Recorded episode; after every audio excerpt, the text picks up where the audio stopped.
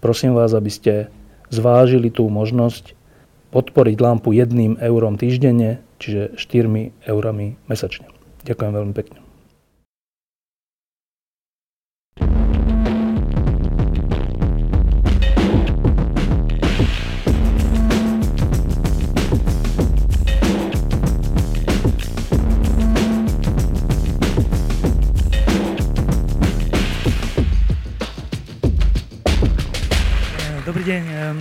My sme teraz trocha spotení, ospravedlňujem sa, že sme prišli troška neskôr, ale sme teraz donatáčali takú veľkú diskusiu vo Veľkom stane Európa e, s Martinom Bútorom, Karlom Schwarzenbergom a Vladimírom Hanzlom o Václavovi Havlovi a bolo to fakt, že povedal by som, že až dojímavé v niektorých momentoch.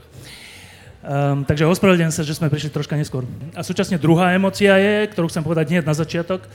Um, toto je diskusia o tom, že prečo diskusia pod lampou pokračuje a čo, čo, čo tak my z toho prežívame. A teda tá moja emócia teraz je táto, že keď nás e, vytlačili zo slovenskej televízie už po niekoľkýkrát, tak to vyzeralo tak, že tí, ktorí sú silní a majú rozpočet a budovy a štúdia a tak, proste rozhodli, že už pod lampou nebude. A potom sa stalo to, že ľudia ako vy e, rozhodli, že pod lampou bude. A rozhodli o tom nielen tým, že sú naši fanúškovia, že nás pozbudzovali a že nám písali E, maily a všelijaké krásne reakcie, ale aj tým, že celý ten rok, čo odtedy uplynul, e, nám týždeň čo týždeň posielajú 1 eura, 2 eurá za každú reláciu a na základe toho my môžeme existovať. A ja som sa rozprával s veľa ľuďmi aj z Českej republiky, aj z Polska, aj z Maďarska, aj od hocikiaľ a teda nikto také niečo nepozná. Nikto také niečo nepozná. Čiže ja úplne na začiatok, a to, to je možno aj všetko, čo chcem tak, tak, tak veľmi povedať, je, že vám všetkým ďakujem za priazeň a podporu, lebo iba vďaka vám to ďalej existuje.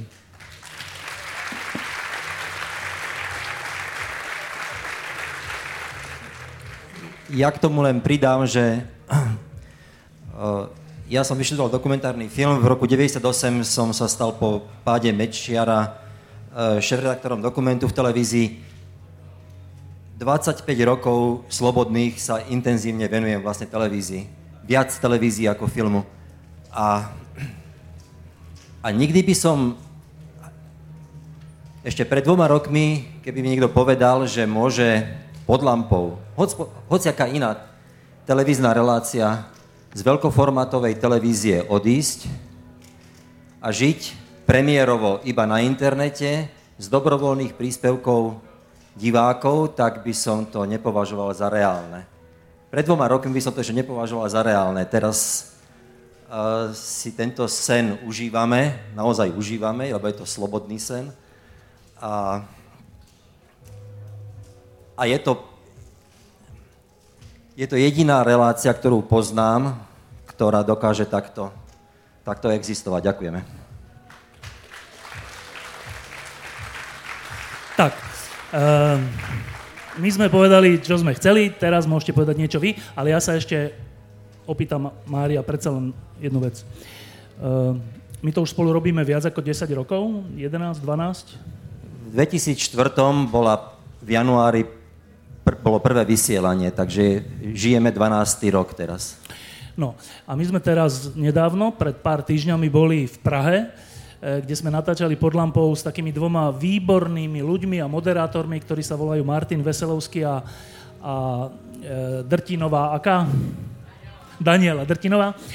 Um, a oni mali taký osud, že oni robili výborné veci v českej televízii v správach. E, robili také udalosti, komentáre, alebo ak sa to volá Večer o 10, ktorá to bolo podľa mňa najlepší program. A tiež skôr, alebo teda postupne ich odtiaľ nejakým spôsobom ten štát, tí politici a to všetko vytlačilo. A oni založili, ďakujem, oni založili, dostal som, že Urpiner. Urpiner bolo kedysi otrasné pivo. Um, a dneska je to sponzor pohody, takže výborné pivo. Um, a, a títo dvaja založili takú televíziu, že DVTV, internetovú, kde robia to isté, čo robili v českej televízii, len na internete. A a um, bolo to také veľmi milé a veľmi také aj, tiež troška aj dojímavé, to, čo sme tam zažili, v ich štúdiu sme to natáčali a tak. No, uh, a teda ja sa chcem Mária Homolku, ktorý je mimochodom režisér pod lampou, to je človek, s ktorým to robíme naozaj od začiatku. Uh, tak chcem sa ťa opýtať takúto vec, že oni hovorili, ja som sa ich pýtal, že počujete, ale to je troška ústup? Že keď ste v českej televízii a teraz ste na internete, tak to je taký, takže existujete, ale je to ústup, nie? A oni povedali úplný opak, že naopak, že oni majú pocit progresu, že, a to nie len čo sa týka počtu ľudí, ktorí to pozerajú cez internet a všelijako, ale aj v tom, že to robia úplne slobodne, že im nikto nemôže nič hovoriť, že toho tam nepozvíte a toho tam pozvíte a čo robíte problémy a že si vlastne plnia svoj sen, povedali títo dvaja. No a teraz nechcem zatiaľ povedať, aký ja mám pocit z toho, keď sme odišli z STV a teraz to robíme na internete, ale ty, Mário, máš pocit, že je to ústup alebo progres? No, ono to súvisí, skúsim veľmi rýchlo a krátko, ale súvisí to s mojim, je to progres. Súvisí to s mojim presvedčením, e, prečo existuje verejná televízia. Tak skúsim, minútu mi prosím dajte, skúsim to. Verejná televízia je taká istá inštitúcia ako verejná knižnica, Národná galéria, Filharmónia, Národné múzeum. To znamená, sú to inštitúcie pre všetkých, ale v skutočnosti, reálne, pre vybranú skupinu ľudí. A prečo existujú? Pretože majú kultivovať túto vybranú skupinu ľudí. Vo všeobecnosti je toto pravidlo 20%, 80%. 20% ľudí rozhoduje o, aj o tom, aký život bude mať tých zvyšných 80%. tzv. decision makery, ľudia, ktorí prijímajú rozhodnutia, ktoré majú vplyv na celú spoločnosť. A niekedy naši pravcovia si uvedomili, že je dôležité kultivovať týchto decision makerov, túto 20-percentnú hranicu, keď ja si myslím, že na Slovensku je to skôr 15%, ale je nejaká, nejaká skupina ľudí, ktorých, ktorých sa oplatí kultivovať, pretože ich rozhodnutia vplývajú na celú spoločnosť. A, a verejná televízia patrí do tejto skupiny. Čiže, ale žiadny riaditeľ, žiadny politik vám toto nahlas nepovie, pretože, pretože vždy bude hovoriť, že televízia je pre všetkých. A a každý jeden riaditeľ sa správa tak, že chce tam mať zábavu, no to tak ako keby riaditeľ galérie zhodil obrazy a spravil by tam cirkus. Mal by väčšina, väčšiu návštevnosť. A, no, a, a my sa od začiatku snažíme lampu robiť pre ľudí, ktorí vyžadujú komunikáciu, ktorí chcú byť aktívny, uh, aktívnymi divákmi, ktorí, a, a o týchto divákov sme neprišli. No, to som chcel povedať. O týchto divákov sme odchodom z televízie neprišli. Vidíme to, vidíme to na, uh, uh, na tom internete. Čiže ten vplyv a, a naviac uh, začíname sa približovať číslami aj k tým číslam verejnej televízie, čo je úplne uchvatné. Takže získali sme úplnú slobodu, Mali sme ju aj v televízii, ale to bolo neustále, neustálá komunikácia s desiatkami chodiacich fosílií. A, a presviečanie o základných veciach. A teraz to odpadlo. Štefan mi zavolal večer, počúvaj, čo keby sme zajtra spravili rozhovor? A ja, OK, fantastické. Takže získali sme slobodu, áno, makáme viac. Keď si pozrite záverečné titulky, keď sa to robilo v televízii, tak tam načítate 25-30 mien. Keď si pozriete záverečné titulky teraz, keď sa pozriete, koľko je tu tu na ľudí, to neznamená, že jednoducho kumulované funkcie. Každý robí všetko. Ja, no, ja robím aj nosiča, všetko, všetko. Čiže áno, namakáme sa viac, ale sme slobodní a komunikujeme s tými istými ľuďmi. Nestratili sme. No a teraz... Uh...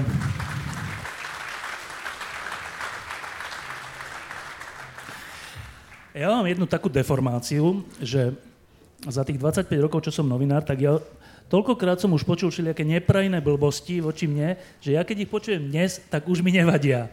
A ani nemám chuť na ne odpovedať. To je také zvláštne. Ale Mário podľa mňa ešte chuť má. A teda, Mário, je pravda, že ste si za výrobu relácie Lampa fakturovali neumerne vysoké čiastky a aj to bol dôvod zrušenia relácie v RTVS. Nech sa páči. Nie je to pravda. Televízna a filmová výroba je oproti všetkým ostatným výrobám, počnúť s výrobou topánok až takmer po výrobu ponoriek, veľmi drahá. Čiže keď ja by som vám začal teraz hovoriť sumy, čo stojí jedna detská relácia, jedna rozprávka, jedno vysielanie spravodajstva, tak by to boli ohromné sumy. Keby som vám začal hovoriť platy, koľko zarábajú tí ľudia, tak by ste mali pocit, že to je neúmerne vysoké platy ale rovnako keby sme začali hovoriť, čo, čo zarábajú tenisti, čo, robí čo, čo zarába Sagan, tak by to boli tiež neúmerné. Všetky tie sumy vychádzajú z toho, z trhu.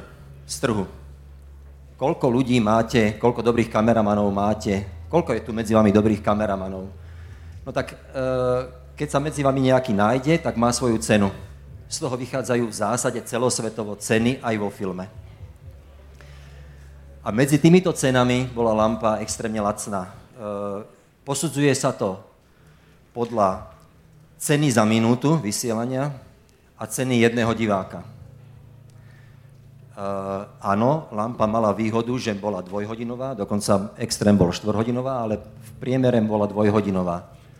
Čiže keď sa tie náklady rozpočítajú na dve hodiny, tak cena za jednu minútu bola extrémne lacná extrémne lacná oproti cene za minútu akéhokoľvek iného programu. Ale zároveň, uh, aj hoc bola dvojhodinová, mala stále nadpriemer divákov. Dokonca aj keď bola vysielaná od 10. do, 2, do polnoci. Prime time končí o 10. Čiže s koncom prime timeu začínalo vysielanie a končilo o polnoci. O 10. hodina je, kedy ľudia odchádzajú, väčšinou sa rozhodujú, či ostávajú pri telke alebo idú spať a väčšinou idú spať, ostávajú len skalní. A e, napriek tomuto, že, že, že, že, že to bolo mimo prime timeu, tak tá sledovanosť bola... E, my sme sa hýbali od 3 do 5% na STV2, pričom prie, celodenný priemer je 1,5% čiže my sme boli dvoj až trojnásobok celodenného priemeru. E, čiže extrémne lacné na jednu minútu nákladov a, a extrémne veľa divákov oproti celodennému priemeru. To je, cena jedného diváka bola veľmi smiešná, veľmi nízka. A teraz tým konkrétnym, no fakturovali sme si, fakturovali sme si, keďže sme chceli mať svoj vlastný štáb, tak televízia najskôr to nechcela ani počuť. My sme od začiatku vždy uh, to je takto, ako keby ste povedali trénerovi vo futbale, že vieš čo, budeš trénerom, ale tých hráčov ti určí výbor nejaký. No tak e, normálny tréner by neprijal takúto, tak takisto ani ja. Jednoducho ten úzky štáb si musím vyberať ja a chcem byť za to zodpovedný. Takže to bola podmienka, o ktorej, o ktorej sme nikdy neustúpili. A keď už teda televízia na veľa, na veľa súhlasila, tak zrazu mala problémy odborárske, že my máme ale zamestnancov a tým zamestnancov musíme, a vy ste si nevybrali medzi našimi zamestnancami, no nevybrali, lebo, lebo. A tak dobre, tak jediné riešenie je, že vy nám budete dodávať tých ľudí, že nám ich budete fakturovať, ale musia stáť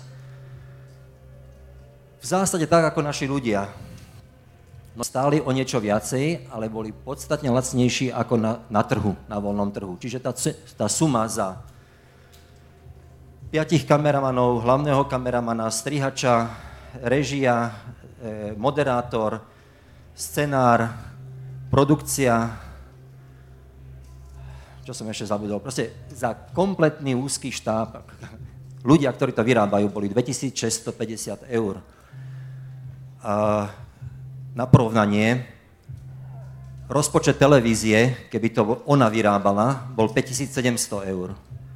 Rozpočet e, Večery s Havranom, nevidel som ho, ale poznám dôverne. Ja keď sa požem na reláciu, ja vidím, aké tam sú náklady. No tak je to, je to s postprodukciou, nie je to vysielané na živo, to znamená, sú tam náklady na postprodukciu, na strižňu, na mix.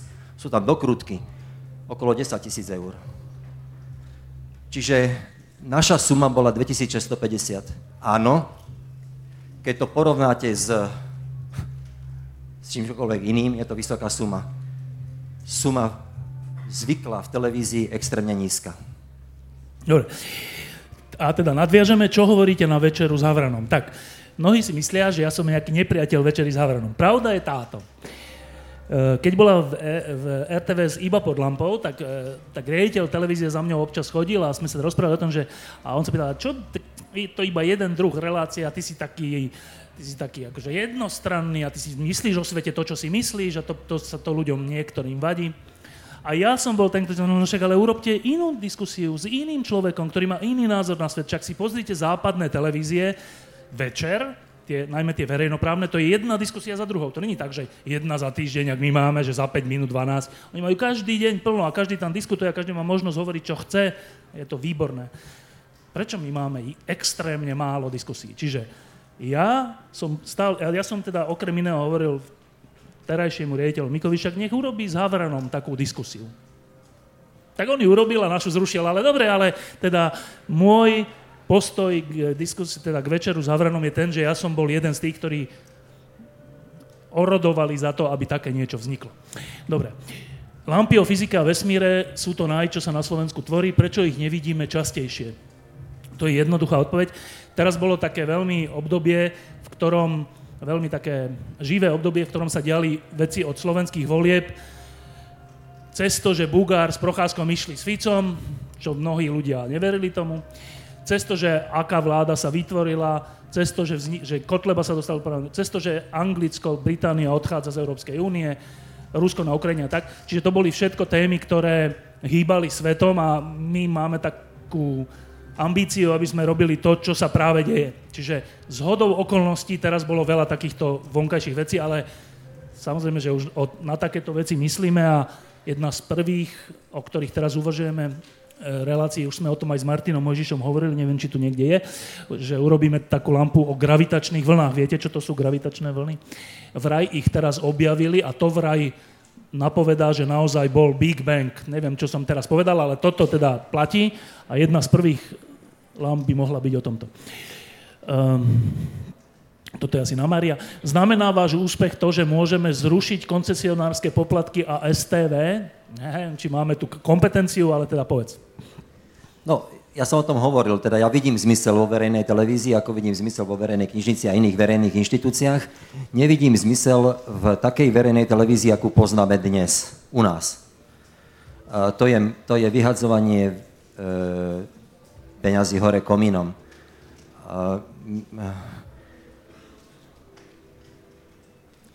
A mám pocit, že televízia, verejná televízia bude vyzerať vždy tak, ako vyzerá tá spoločnosť. A keďže ja mám pochybnosť, či vôbec máme na, na, na demokraciu, tak mám aj pochybnosť, či máme na normálnu verejnú televíziu. No. Pokrývajú naše príspevky náklady na tvorbu v plnej výške? Pokrývajú, pokiaľ je to ale teda tak, že Takto, my sa nebudeme nejako stiažovať, naopak my sme hlboko vďační za všetky príspevky, ktoré, ktoré dostávame. Pokrývajú tak, že každý robí dve, tri funkcie v tej, v tej e, relácii, že on teraz utekal z toho stanu ako nosič kamery a stojanu, lebo tu, tu má ďalšiu a teraz toto sa tu natáča tiež tak, že nejaký ďalší, no proste áno, pokrývajú, sme úplne spokojní a sme veľmi vďační. Um, Aký je váš názor? Diskutovať alebo nediskutovať s neonacistami zátvorka Kotleby? Či čo to tam je? Nevidím. Lomeno? Kotleby. Včera tu bol Fedor Gál, tu. Ja som si to dneska, ja som to aj bol, ale až tak som nedával pozor, lebo som sa hral s jeho deťmi šach. Um, a, a on povedal, že, že diskutovať. A Fedor Gál, ktorého si veľmi vážim a sme kamaráti a potom sme tu pili poldecáky. Absintu dokonca, neviem, či to nie je zakázané. Um, tak on hovorí dokonca, že prezident Kiska ich mal prijať. Tak v tomto sa ja úplne líšim od, od, Fedora, uh, áno, od Fedora Gála. Ja by som povedal, že existujú osoby, s, ktorom, s ktorými sa nemá verejne diskutovať. Diskutovať v zmysle, že idem po ulici, áno, ale dávať verejný priestor. Existuje pre mňa nejaká hranica, ktorú by som neprekročil a to, je, to sú ľudia, ktorí hovoria, že Rómov treba zabiť. Alebo že Židov treba vyviesť. Alebo že, že ľudia, ktorí niečo si myslia, sú nepriatelia Slovenska a treba sa s nimi porátať. Tak táto úroveň, to je úroveň násilia a zabíjania, úroveň nie že neúcty k inému človeku, ale úroveň neúcty k životu iného človeka je pre mňa úroveň, za ktorú ja by som už nediskutoval, ani v televízii, ani nikde a ani keby som bol prezident, by som im neprijal. Čiže ja, ja súhlasím veľmi s Andrejom Kiskom, že neprijal Kotlebu. To, tomto sa ja úplne líšim s um. Áno, toto, toto by mohol Mário, lebo o tom sme sa veľa rozprávali. Uh, ako vnímate teraz v roku 2016 kauzu Cervanová po vydaní rovnomenného knižného titulu od Petra Tóta? Mário. Rovnako ako pre tou knižkou. Keď sme... No, televízia dostala historicky najvyššiu pokutu 50 tisíc eur od licenčnej rady za, práve za vysielanie e, témy kauza Cervanová pod lampou. Len pre porovnanie, aká to bola pokuta. Asi pred pol rokom, to prebehlo aj v médiách, udelila vysokú pokutu tá istá licenčná rada televízii Markiza, pretože podľa nej televízia odvysielala niečo, čo vplývalo na duševný stav malých detí negatívne. Bola, rada bola pobúrená takýmto vysielaním e, televízie a, pre, e, a v odôvodnení aj odôvodnila, prečo, dá, prečo dáva tak vysokú pokutu za ničenie duševného stavu malých detí. Tá pokuta bola 20 tisíc eur. Čiže naozaj 50 tisícová pokuta pre lampu za kauzu Cervanova je historicky abnormálna pokuta. Keď, tá, keď to vysielanie skončilo, tak e, e, vždy v televízii, keď sme vysielali, tak ja som zbehol z režie, režia bola hore, ja som zbehol dolu, Štefan schádzal dolu z, zo scény a vždy sme sa na seba pozreli a niečo sme si povedali. Dobre, zlé, niečo to nastavenie je veľmi rovnaké, takže keď sa niečo nepodarilo, tak, tak, tak sme to na sebe videli, keď sa niečo podarilo, tak sme to tiež na sebe videli. Po kauze Cervanová to prvé, čo sme si automaticky povedali, aj keby sme hneď teraz skončili, stálo to za to. Mali sme v tom momente pocit, že to bolo to najdôležitejšie a to najlepšie, čo sme mohli spraviť a ja ten pocit mám stále, myslím, že aj Štefan. Uh, to malo ešte predohru, teda v ten, de- v ten deň dvakrát volali z generálnej prokuratúry Lubovi Machajovi, Lubo Machaj bol vtedy programový riaditeľ slovenskej televízie, a, a on sám mi teda uh, pred vysielaním volal, prvýkrát, počúvaj, predstav si, volali mi teraz z generálnej prokuratúry. Čo, čo chceli, Lubo? No, vystrihali ma, že keď to odvysielame, takže nás zažalujú. Generálna prokuratúra teda oznamovala riaditeľovi programovému, čo teda, no. A ja som, a kto ti volal? To je nehorázne. Akože hneď s tým choď na bubon. Hneď to zverejni. Ako, ako, čo toto je? Ale ne, nechaj tak, nechaj. Potom mi volal, pár hodín pred vysielaním, predstav si, volali mi znovu. Teda musím povedať na Lubové, e, ako, akože, že, že neuhol. Neuhol, ale zároveň bol tak vystrašený, že, že to povedal mne, ale nikomu inému. No tak ja to hovorím všade, kade chodím. Z generálnej prokuratúry telefonovali pred vysielaním programovému riaditeľovi a dožadovali sa, aby neodvysielala televízia niečo, o čom nevedeli, ako dopadne, ale vedeli, že odmietli pozvanie a chceli zastaviť túto tému. Ako takú. Takže to je k, k tej lampe, no a kauza Cervanová, no tak to som tiež niekde hovoril. Ja mám obrovskú výhodu. Vidím uh, šesť kamier v režii. Vidím zo šiestich pohľadov na šiestich monitoroch synchrone scénu. Divák vidí vždy iba jednu kameru strihnutú vo vysielaní. Keď sa niekto pretvaruje, najkrajšie je to vidieť na politikoch. Na tých politikoch to vidíte aj v, tej jedno, v tom jednom zábere. Ale tí politici sú v zábere v tej režii, aj keď nehovoria. aj keď nie sú strihnutí pre divákov, ale ja ich tam vidím stále. Ja tam vidím aj tých hostí stále. A trúfam si povedať, že v trviej väčšine vidím, kedy majú pózu a kedy nemajú pózu, kedy sú autentickí a kedy nie sú autentickí. Celé tie dve hodiny. Tí nitrania boli celé tie dve hodiny vo všetkých tých šiestich kamerách autentickí pre mňa. Úplne autentický.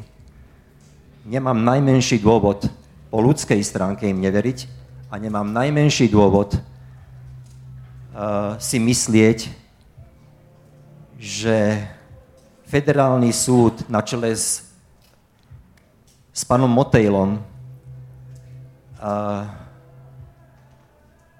nehovoril pravdu, keď povedal, že v 73, vyše 70 prípadoch pochybil procesne súd komunistický, ktorý odsúdil týchto nitranov. To znamená, vyše 70 krát porušil ich práva len preto, aby ich mohol odsúdiť. Slovenský súd sa nevysporiadal. Československo sa rozdelilo a musel to riešiť Slovenský súd. A Slovenský súd sa nikdy nevysporiadal s týmito 70 porušeniami práv súdených. Nemám najmenší dôvod si myslieť nič iné, čo som si myslel pred vydaním tej knižky, ktorú, myslím si, ja osobne jej autorom nie je Peter to, to nie len bielým koňom. Uh, neviem, či viete, o čom je reč. Je reč o prípade 70. 70. neviem koľkého roku, uh, keď je veľa ľudí bolo poobviňovaných z toho, že boli vrahmi študentky Cervanovej, niektorí z nich potom štát povedal, že vlastne neboli, vlastne sme sa pomýlili, tak vy ste vlastne boli, ale vlastne ani vy ste neboli, tak vy ste boli. A, a nakoniec sa teda dohodli štát, že títo šiesti to boli. No to, to sú tí nitrania, o ktorých Mária hovorí. Neviem, či jeden z nich tu náhodou není. Fero, Fero Čerman si tu? Áno, tam zdvíha ruku, čiže je tu. Uh, uh, to je človek, ktorý...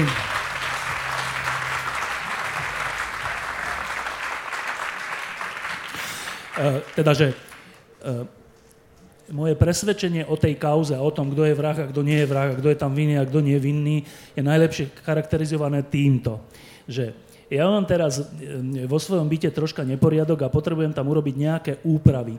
A Fero Čerman má kľúč od môjho bytu. Tak to je prejav môjho postoja ku kauze a k, k vine alebo nevine Fera Čermana. Tak, ďalšia otázka. Jednej nerozumiem, tak ten, kto ju položil, príďte potom za vami, aby ste mi ju vysvetlili. Tá totiž znie, že na facebookových eventoch, čo samé o sebe neviem, čo je, E, lampy je uvedené, že relácie sa realizujú s finančnou pomo- pomocou a na to tam bolo predtým, že lampy. Že lampy sa realizujú s finančnou pomocou lampy. Áno, to je pravda. E, že relácie sa realizujú s finančnou pomocou na to. Mohli by ste túto finančnú pomoc konkretizovať? E, to, sú, to nie sú, že to sú iba niektoré. My sme teraz ľudia, taktože viete, čo je NATO? NATO je pre niektorých, že hrozná organizácia, ktorá je plne ozbrojená a pozubí, neviem čo, vyzbrojená a chce zautočiť na Rusko.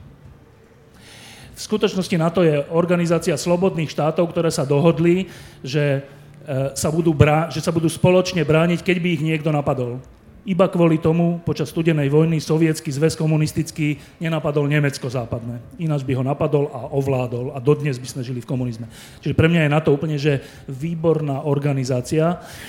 No a oni sa na nás obratili, že či by sme neurobili zo pár diskusí o tej téme, lebo teraz neviem, či viete, ale teraz žijeme v takej dobe, kde Rusi financujú nielen rôzne extrémistické združenia na Slovensku, v Maďarsku, v Česku a všelikde, ale financujú aj veľa facebookových a iných stránok, facebookové stránky to asi nie internetových stránok a facebookových eventov, ehm, aby nás oblbovali.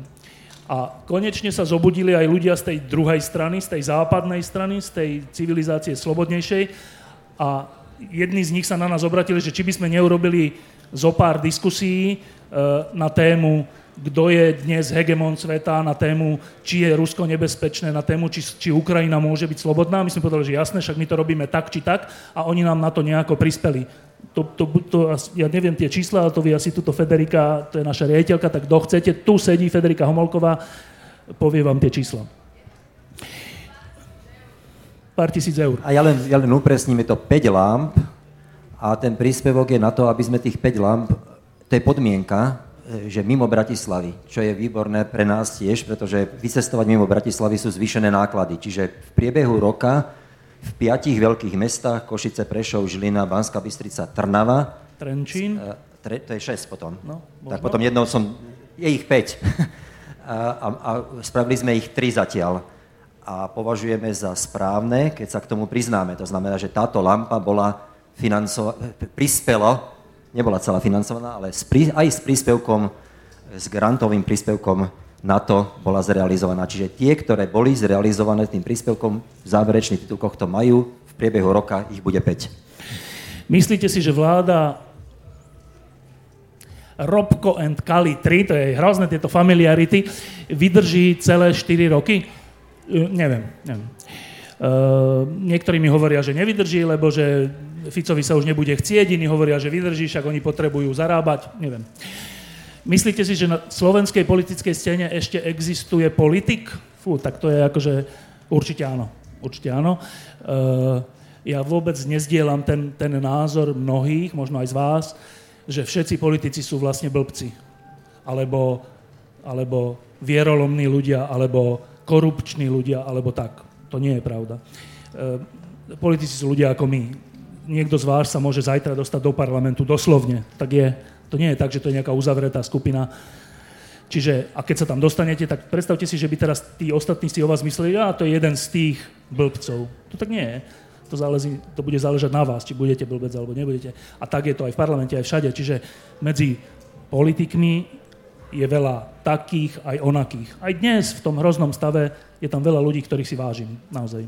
Ja si veľmi nevážim Matoviča pre rôzne veci, ale má napríklad, on tam má Veroniku Remišovu, ktorá je podľa mňa slušný človek. Tak je veľa normálnych ľudí v parlamente. E, čo hovoríte na slovenskej komerčnej televízie, to asi ty. Robia si svoju prácu, svoj biznis ako ktorékoľvek iné.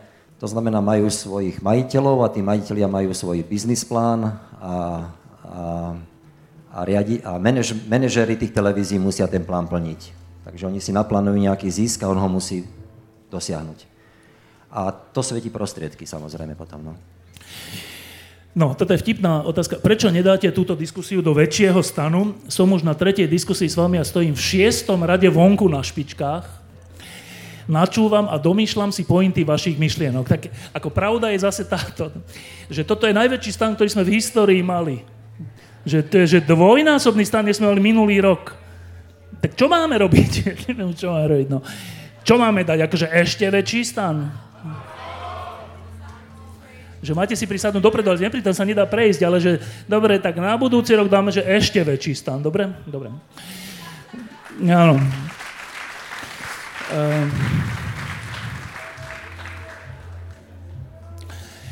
Uh, hríb Havran. Čo hríb Havran? Viete, že my dvaja, či to vieme povedať, Havran tu není. Viete povedať tri ďalšie mená, ktoré by vedeli vytvoriť zaujímavý TV formát, moderovať a ustáť tlak, aby ich na obraz pustili a hneď nezrušili. Tak nebudem hovoriť o sebe, Mário, to je pre teba otázka. No zase ako krátko. Uh Áno, keď idete ako moderátor do akejkoľvek televízie, tak vystavujete sa tlaku, aby ste čo najskôr zabudli na to, že ste moderátor. A, a boli len taký, taký robot, taký mechanický, teraz ste hovorili vy, teraz hovorte vy, teraz hovorte vy, v žiadnom prípade žiadny názor. Uh, no to k, tie televízie to vyžadujú, pretože uh, komerčné z, preto, lebo to chcú mať pod kontrolou z biznisového pohľadu. Tá verejná televízia by to nemala mať pod kontrolou takto. Ale má to tak pod kontrolou, lebo taká je tradícia. Tá slovenská televízia navezuje v tomto úplne na tradíciu komunistickej televízie. Komunistickú, riaditeľ komunistickej televízie musel byť členom politbyra komunistickej strany. Čiže musel byť členom tej najväčšej verchušky, pretože to chceli mať úplne pod kontrolou. 40 rokov, no 40 nie, lebo od 56. či 7. bola na Slovensku televízia, ale proste od začiatku takto veľa rokov sa všetci pracovníci televízie boli na to zvyknutí, že jednoducho je, je riadená monolitne, ako, ako, ako prokuratúra. Z najvyšších miest. A ten, tie najvyššie miesta sú mimo televízie, teda, hej? nie v televízii. A toto mentálne nastavenie sa ne, nezrušilo 89. ostalo.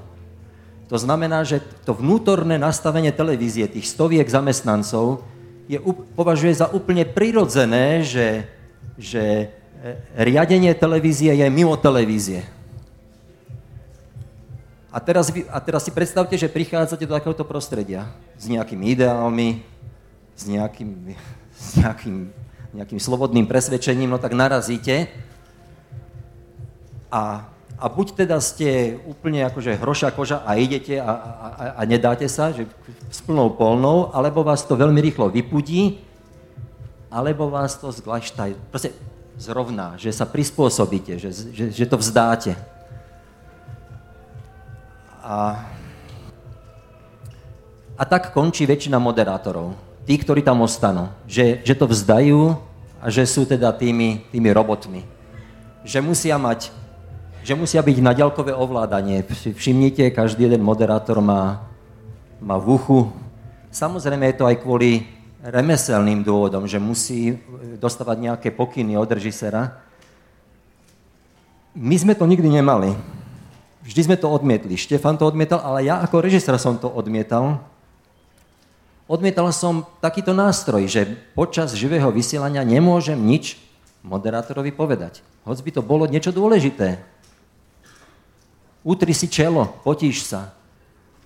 Postavil si sa mimo svetla, alebo akékoľvek iné dôležité drobnosti mu nemôžem povedať. Prečo sme sa toho vzdali? Pretože to nemá miesto v, živom, v autentickom živom vysielaní nejaký joystick, nejaké ďalkové ovládanie. Len krátka e, príhoda raz, jediný raz sa stalo, že prišiel ten spomínaný Lubo Machaj na vysielanie nechcel zasiahnuť do vysielania, chcel niečo Štefanovi povedať počas vysielania. Prišiel za mnou do režie a hovoril mi, šepkal mi, že Marek, už tam, čo to bolo, nebolo to nič dôležité, nejaké, ani, ani cenzorské, ale proste potreboval niečo Štefanovi povedať. A ja som mu hovoril, ale ja mu to nemám ako povedať. Choď do, choď do štúdia a povedz mu to sám. Ostal prekvapený, pretože si to ani dovtedy neuvedomoval, že my takto nefungujeme.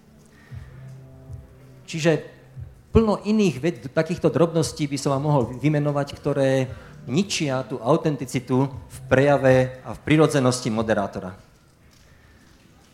No, ja iba k tomu dodám, že ono to teraz vyzerá troška tak, že byť nejakým moderátorom alebo čo je niečo veľmi ťažké. V skutočnosti je to úplne ľahká vec. Vyžaduje to iba to, že dve veci to vyžadujem.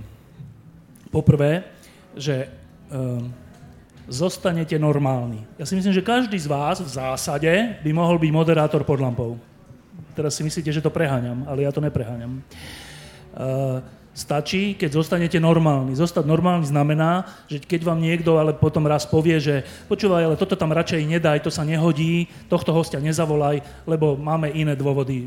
Nehovor o tom a nezavolaj. Tak pre mňa zostať normálny je povedať mu, že počkaj, počkaj, to není tvoja relácia, to je naša relácia, my tam pozveme hostia, akého my chceme a ak nechceš, tak to zruš. Ak toto máte v sebe, tak môžete byť moderátorom dobrej diskusie. Druhý, druhá vec, zostať normálny je toto, že keď sa s niekým rozprávate, musíte ho počúvať. My väčšinou sa podľa mňa nepočúvame. Ja som tu včera stál a jeden človek za mňou prišiel a chcel mi niečo povedať. A ja som mu akože fakt, že počúval a, niečo, a ja som mu vždy odpovedal, že ale to nie je tak, čo ste teraz povedali, to je takto, lebo toto. Ale on hneď znova dal ďalšiu otázku, vôbec nepočúval, čo som ja hovoril a znova, tak toto trvalo asi 15 minút, ja som povedal, že viete, že, že tak už nechajme to tak. Dobre. To není dobrý moderátor. Eh, stačí, pre, do, pre, pre dobrú diskusiu stačí sa navzájom počúvať. To neplatí len v telke, to platí aj v našich životoch. Že my sa nevieme počúvať, ale že keď sa počúvame, tak vtedy sa niečo stane. Že najlepšie lampy sú tie, keď ja takto sedím, niekto hovorí a vôbec neviem, čo sa opýtam potom. Vôbec. Pozerám sa na neho a počúvam, čo hovorí a keď ma niečo zaujíma, že toto si povedal, tak sa to opýtam, že počkaj, počkaj, ty si toto povedal? Väčšina ľudí, keď to pozerá, tak sa im to páči. Väčšina expertov, keď to pozerá, tak hovorí, že čo sa ten pýta, také blbosti, že prečo, alebo že povedz ešte raz, nerozumel som a tak. Ale normálna diskusia pri pive, urpinery, no žiaľ, je, že sa pýtate, keď nerozumiete také jednoduché veci, nie? Že počkaj, toto si fakt myslíš? Naozaj? To sa, to sa akože v diskusiách vraj nehodí, lebo musíte byť taký uhladení a musíte tak akože, musia tie veci tak nasledovať a musí to byť také of, oficiózne. Ale potom to málo, potom to nemá život. Čiže ja si myslím, že hoci kto z vás by mohol byť moderátor pod lampou alebo hoci čoho, ak by ste zostali takí, akí naozaj ste. To je také paradoxné, nie? že väčšina ľudí si myslí, že mohol by som niečo robiť, keby som sa zmenil. A ja si myslím, že môžete robiť vtedy, keď ste takí, akí naozaj ste. Není to veľmi ťažká vec.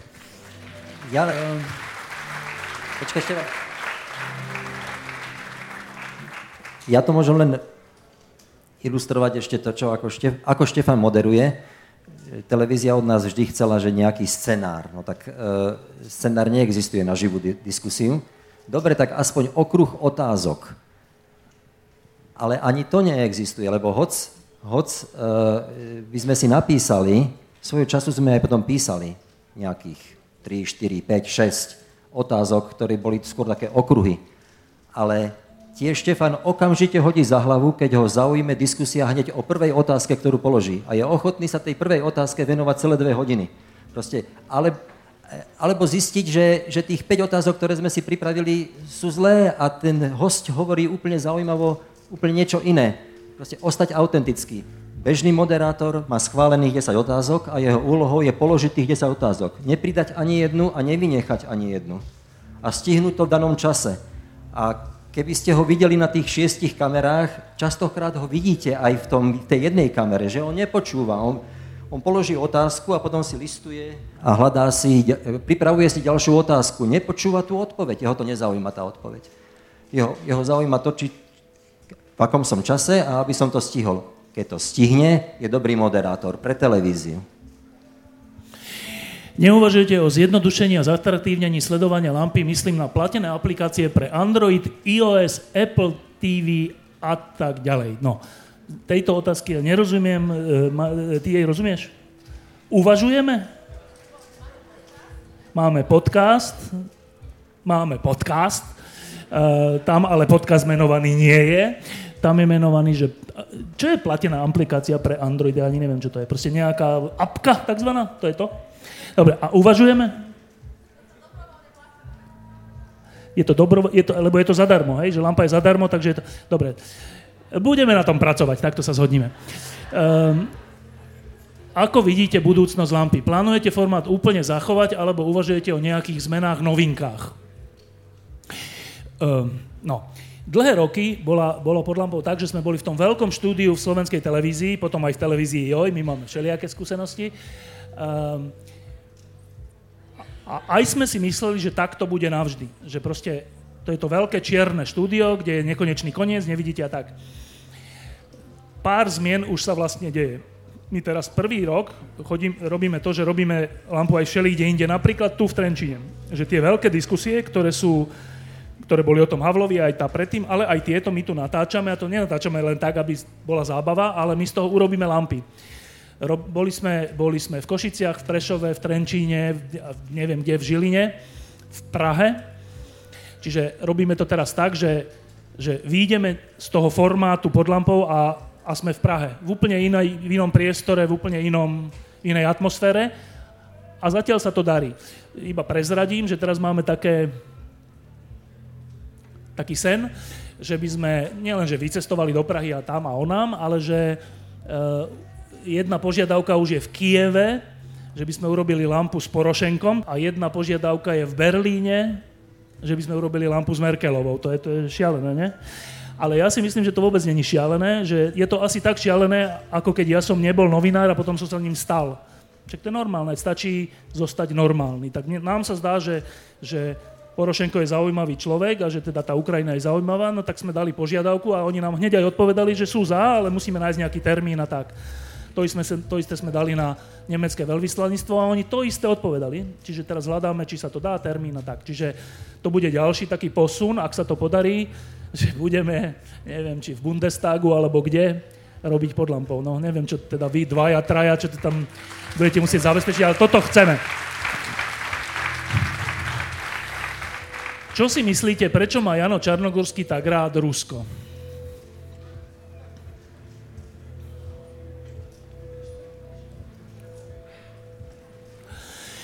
Ne, neviem, či je to to, že má rád Rusko. Že či to je ten problém. Ja si Jana Čarnogurského vážim za to, že ako žil za komunizmu, že bol v skutočnosti na okraji, že bol aj vo vezení a tak. Vážim si ho aj za to obdobie, keď tu bol mečiarizmus, lebo on a KDH a ľudia odtiaľ, Fero Mikloško a ďalší, veľmi vzdorovali tomu hroznému režimu a, a veľmi sa zaslúžili za to, že tu máme dneska nejakú slobodu. Čiže za to si ho vážim. Ale ja si myslím, že to, čo robí dnes a to, čo hovorí dnes, nie je to, že má rád Rusko, ale že to je nepoctivé, že to nie je pravda. Že tak, ako predtým bol e, verný pravde aj za cenu, že ho zavreli, čo je málo kto z nás za takúto cenu. Tak dnes si myslím, že uprodnesňuje niečo iné pred pravdou. Len príklad, teraz nedávno niekedy napísal niekde, že a však čo tie médiá, však to je všetko platené zo zahraničia, ako slovenské médiá. To je všetko platené zo zahraničia a tým je to celé ako riadené a deformované, pričom to je zjavná blbosť. Dôležité slovenské médiá, vrátane denníka N a ďalších, ktoré sú mienkotvorné, sú vlastnené e, slovenskými občanmi. Vrátanie časopisu Týždeň a lampy. Takže to je že účelové klamstvo. Čiže ja si nemyslím, že problém Jana Čarnogurského je, že má rád Rusko, ale, že pro, ale ten problém je ten, že v mene nejakej predstavy o usporiadaní sveta kašle na pravdu. To si myslím. Um, kandidovali by ste niekedy za nejakú politickú stranu, pán Homolka?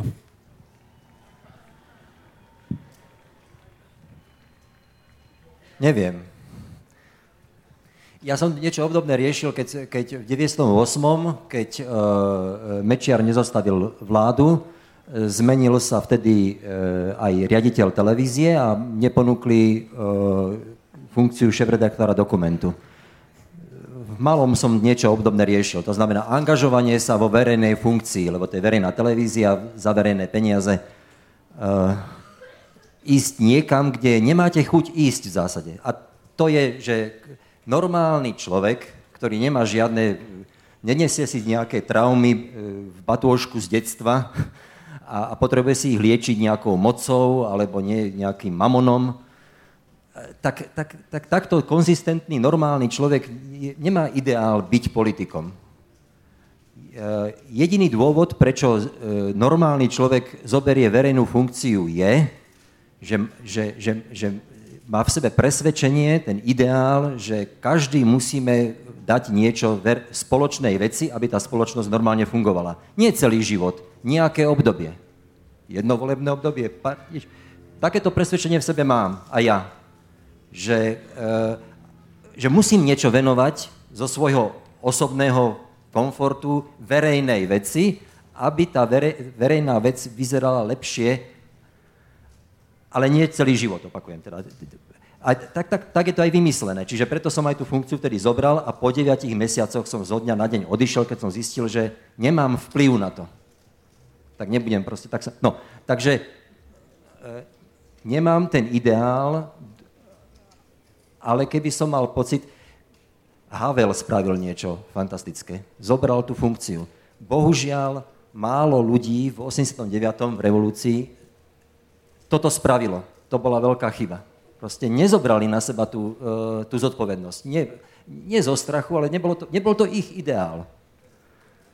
Takže ak by som mal pocit, že nie inej cesty, tak by som asi do toho išiel, ale nie tak, aby to zničilo moju rodinu a môj svet. No. Ja to mám podobne, ja som už také ponuky všelijaké dostal od všelijakých strán a vždy som ich odmietol. A vždy som ich odmietol nie preto, ja si v skutočnosti tiež myslím, že, že politika nie je nič horšie, to nie je nejaká temná, temné povolanie, to je rovnako dobré povolanie ako chirurg. Rovnako, keď to robíte dobre. čiže, čiže ja, ja nemám nejaký odpor k tomu a príklon k niečomu inému, len vždy doteraz som mal pocit, že, že treba robiť veci, ktoré viete robiť a ktoré sú užitočné. To, to si myslím. A zatiaľ som mal vždy prevažujúci pocit, po, pocit, že užitočnejšie, než že by som bol nejaký politik je, keď môžem diskutovať s ľuďmi, rozprávať sa s nimi, viesť časopis týždeň, dávať tam priestor rôznym názorom, dá, proste robiť nejakú verejnú diskusiu alebo nejaký, nie, nie, niečo, že sa vymieňajú informácie a názory verejne. Zatiaľ som mal vždy pocit, že toto je moje miesto. Keď by prevážil iný pocit, tak kľudne by som prešiel do nejakého iného povolania, ale zatiaľ som mal tento. Uh, toto je otázka asi na teba, Mario. Čo hovoríte na to, ako vedie RTVS Václav Mika? Sú STV a rozhlas slobodné? Stretli ste sa s konkrétnym prejavom cenzúry, neslobody? Skúsim len krátko, lebo to je téma. No tak e, e, Václav Mika je človek, ktorý nás vyhadzoval e, z televízie a zažili sme si my so Štefanom situáciu, ktorá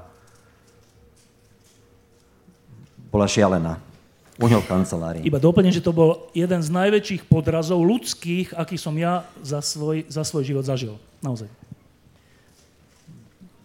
A rozprával predovšetkým e, Štefan s Vašom. E, ja som väčšinou bol ticho a bol pri tom rozhovore ešte terajší programový riaditeľ, ktorý bol tiež väčšinou ticho a väčšinou pozeral do stola. Ale po, na, vy, na vykreslenie, teda ja Štefana poznám roky veľmi dobre, Viem, kedy, nikdy som ho nezažil rozčuleného, ale viem, kedy niečo myslí vážne. A po hodine rozhovoru, ktorý bol šialený, Štefan povedal uh, Vašovi Mikovi, Vašo, teraz niečo poviem. On zvážne, lebo, lebo to bolo až také, že či, či, či sa nepostavia, či mu nevrazí jedno. Takže sa tak, ako, tak spozornil. A Štefan mu povedal, Vašo, ty nemáš Pána Boha pri sebe. Na čo Vašovi odlahlo, a jak bol v tom koženom kresle, tak presne takom, ako, ako sa Mečiar lúčil, tak sa, tak sa tak ako spustil do toho kresla a povedal s úsmevom, pekne hovoríš. No, e, ako vedie televíziu? E, vedie ju ako komerčnú firmu. To znamená, že keď nastupoval, vedel, že potrebuje zvýšiť sledovanosť a tým pádom uh, bude všetko v poriadku. Vedel, že musí držať uh, krok, poviem to hlúpo, hubu a krok, a to robí. To znamená, že vyhýba sa, uh, ne, ne, nevidíte žiadnu publicistiku a žiadny dokument zo súčasnosti. E, áno, o zvieratkách, ale teda myslím o spoločnosti, o politike. Vidíte veľa historických e, filmov, dokumentov, ale nie zo súčasnosti. Čiže vyhýba sa e, témam a formátom, ktoré by mohli robiť problém súčasnej moci a zvýšilo sledovanosť. Zvýšiť sledovanosť nebol problém v zásade, pretože tá televízia bola v takých troskách, že naozaj stačilo spustiť štandardné systémové kroky a tá televízia poskočila v sledovanosti. Ale on to ešte prikúril tým, že investuje väčšina rozpočtu ide do zábavy. Takže keď začnete vysielať zábavu, zvýšite sledovanosť. Ale to, to sa míňa, to je, to je presne ten cirkus v Národnej galérii. Aký je váš pohľad na dokument RTV z Mafiáni? Necítite nejakú krivdu? Samozrejme, dokument je pre mňa ako mladšieho diváka veľmi dobrý.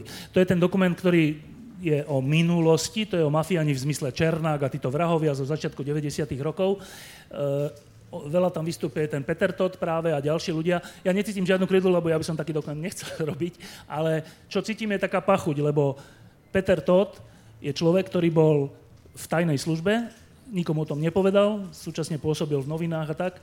A potom robil veľké podrazy. Veľké podrazy a fauly na ľudí, ktorí boli v politike alebo aj všeli kde inde. Ako človek tajnej služby. Tak pre mňa takýto človek, keď, keď hovorí niečo o mafiánoch, tak troška hovorí o sebe. A to by asi tak nemalo byť, že dobrý dokument by mal asi mať hodnoverných sprievodcov tým dokumentom. To je taký môj pocit. Uh, veríte, že, veríte, že sa po zmene vlády vrátite do RTVS?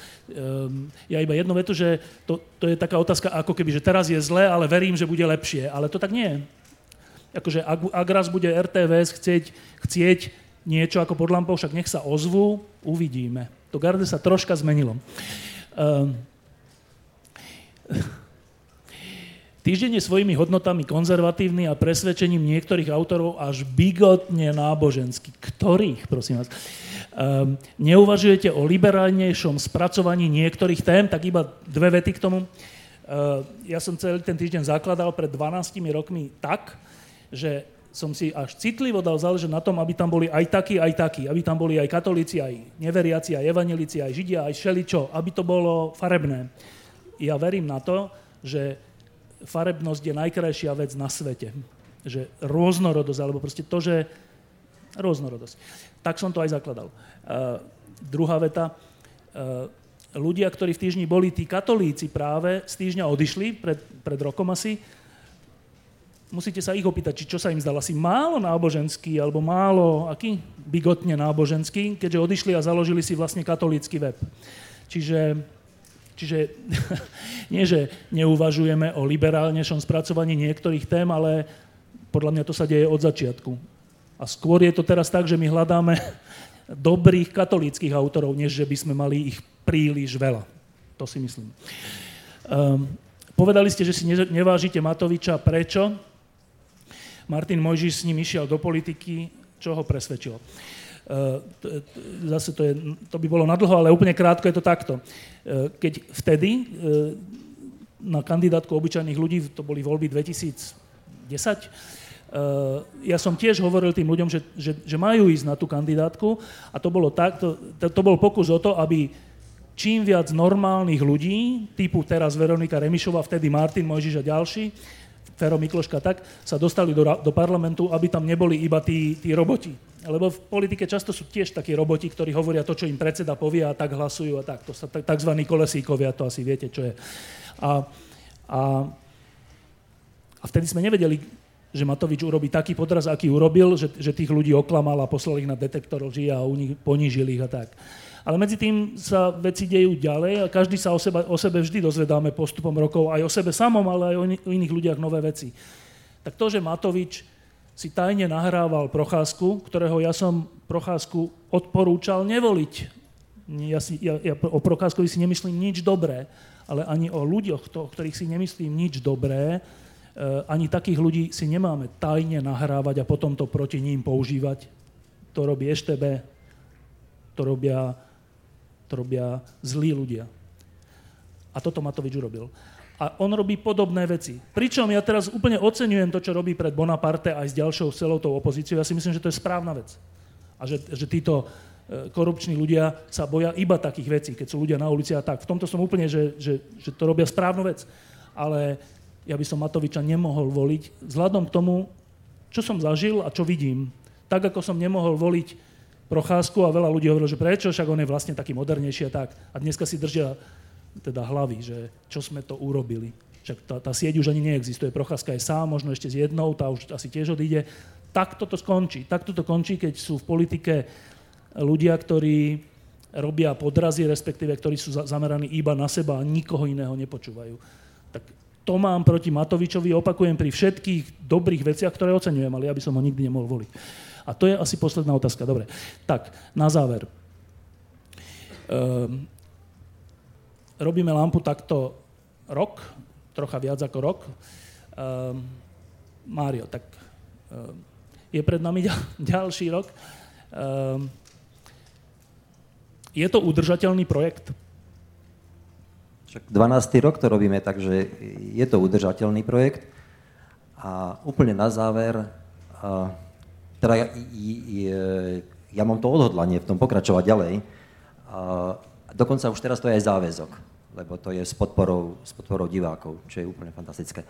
Ale úplne na záver, jedna veľká vec sa udiala u nás vnútri pod lampou, a teda ja to teraz chcem verejne povedať, keď e, Ďuro Kušnierik zomrel, roky robil s nami pod lampou,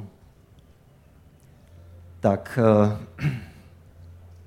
stala sa jedna E, e, dobrá vec pod lampou a to je, že do nášho štábu pribudla jeho dcéra Lena Kušnieríková ako kameramanka, ktorá každú jednu lampu s nami robí. Prečo teraz tu nie je v stane týždňa je preto, lebo obsluhuje v kafe Kušnierik. A mala, mala dilemu a rozhodla sa správne, že bude v kafe Kušnierik obsluhovať. Takže keď pôjdete na kávu do kafe Kušnierik, tak jedna z tých dievčat je Lena Kušnieriková, dcera Juraja. A od momentu, keď Juraj zomrel, sme Lene ponúkli, ona skončila dokumentárny film, nemá problém s fot- ju prijali, keď sa roz- ona bola prijatá na fotku do, na FAMu, aj na režiu dokumentu na VŠMU a mala dilemu.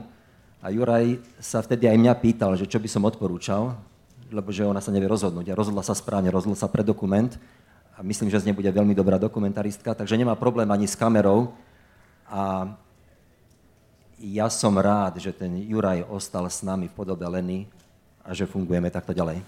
Ešte jedna vec na záver úplne. Ehm, my sme teraz pred touto diskusiou diskutovali v tom veľkom stane o, o svete bez Václava Havla a, a aj tam, ale aj tu včera sa viacerí mladí ľudia pýtali, že a čo my môžeme urobiť, čo my vlastne môžeme urobiť, aby tento svet bol lepší, aby tu nevládli Kotlebovia a, a, a, a Kaliňákovia. A čo môžeme urobiť? Okrem toho, že volíme. A čo ešte môžeme urobiť? E, tam aj Karel Schwarzenberg, aj, aj Martin Butora povedali veľmi dobré a zaujímavé veci. My sme to nahrali, bude to pod lampou za týždeň, za dva týždne to bude na stránke asi. Tak si to pozrite, ale teda okrem iného Václav Havel napísal takú knihu, ktorú ja mám úplne najradšej. To je kratučká kniha, odporúčam si ju prečítať, volá sa, že Moc bezmocných. A to je o v zásade o tom, že v takomto režime komunistickom, kde sa nič nedalo, všetko bolo stratené, nič sa nedalo. Nemohli ste nosiť dlhé vlasy, rifle, cestovať, čítať, čo chcete, nič. Keď ste sa o to pokusili, mohli vás zavrieť.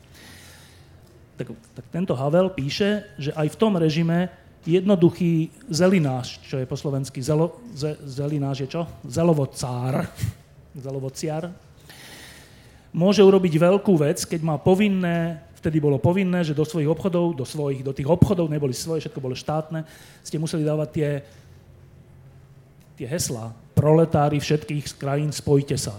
Lenin väčšine živý a takéto.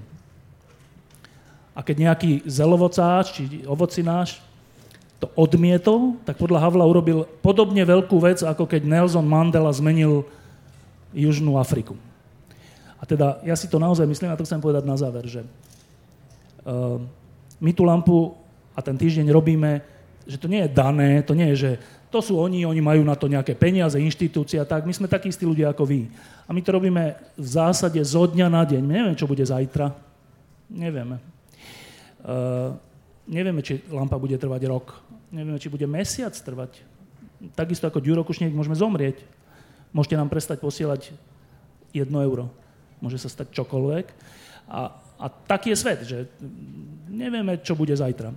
Jediné, čo, čo, čo môžeme, je že snažiť sa to najlepšie z nás dostať von. Z nás.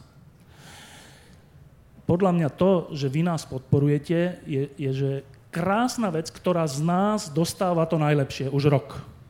My sme napriek tomu, že Lampa už není v telke, sme dostali cenu, že najlepšia diskusia roka. To je vďaka vám, nie vďaka nám. Vy ste nás k tomu nejakým spôsobom vyburcovali, alebo proste tak. Čiže na záver chcem povedať, že, že tento svet to nie je tak, že my sme tu a vy ste tam, že my robíme lampu a vy tak sa pýtate niečo alebo tak. Že tento svet je, že my sme tu spolu.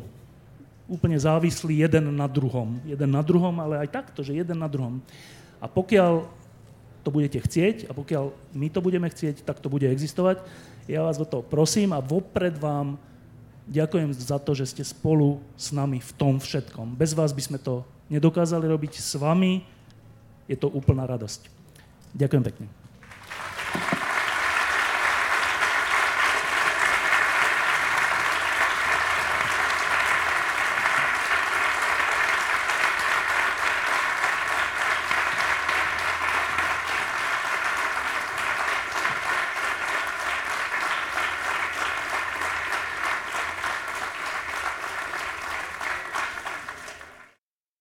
Prosím vás, aby ste zvážili tú možnosť podporiť lampu jedným eurom týždenne, čiže 4 eurami mesačne. Ďakujem veľmi pekne.